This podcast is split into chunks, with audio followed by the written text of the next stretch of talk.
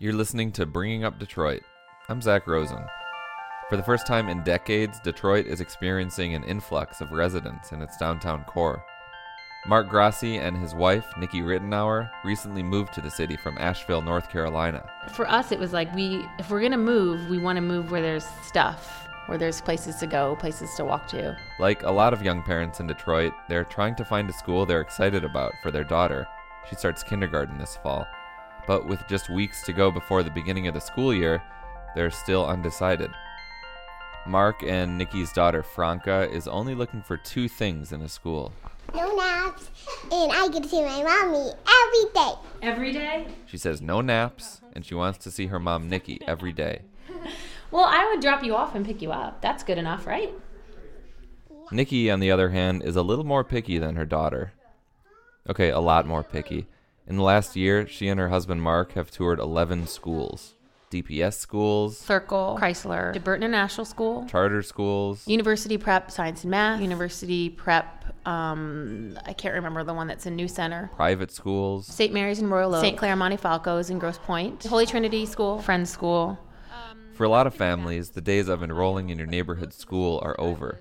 The new norm, especially for middle class families, is to crisscross the city to find the best option we actually have like a Google Docs spreadsheet of pros and cons of some of the schools.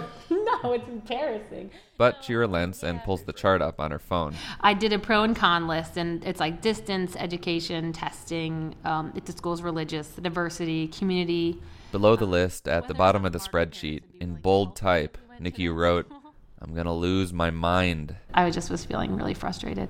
We, you know, we've seen a lot of schools that you know, impressed us in a lot of ways, but they all have some kind of quirk, I guess, or some issue that makes us not ready to commit to them yet.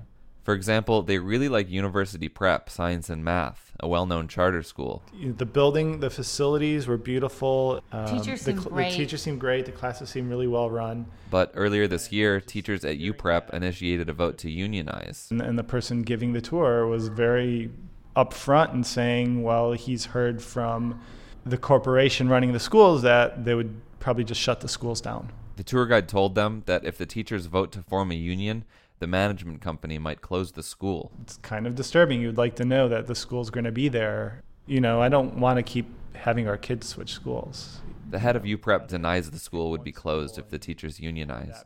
And the results of the election are still being scrutinized by the National Labor Relations Board. Regardless, it made Mark and Nikki uneasy about the charter option in general. There just seems to be a lot of issues there with like teacher turnover, teachers leaving in the middle of the year, whether the school even stays open. What do you make of some of the public school options? Well, I was, um, I think I, what did I go to, three or four public schools?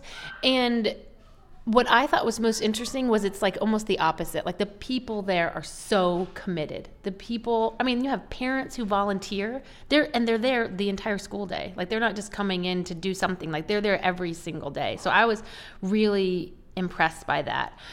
But, you know, it's also like a question about funding for them and do they have the resources they need in their class sizes? Well, um, Nikki and Mark have whittled their list down to three. We're lo- we're looking for like a couple pieces of information from from a couple of the schools, and then and then we'll and then we'll be able to decide. They're waiting to see if they qualify for financial aid at Friends School, and they're waiting to see if they can figure out a carpool for a different private school in Grosse Pointe.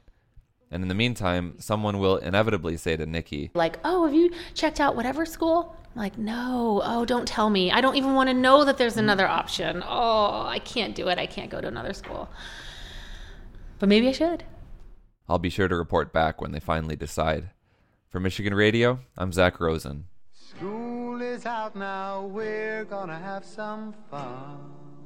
To hear more stories from Bringing Up Detroit, go to our website at michiganradio.org. You can also subscribe to the Bringing Up Detroit podcast at the iTunes Store. Our series is brought to you with support from the Skillman Foundation. Kids Matter Here.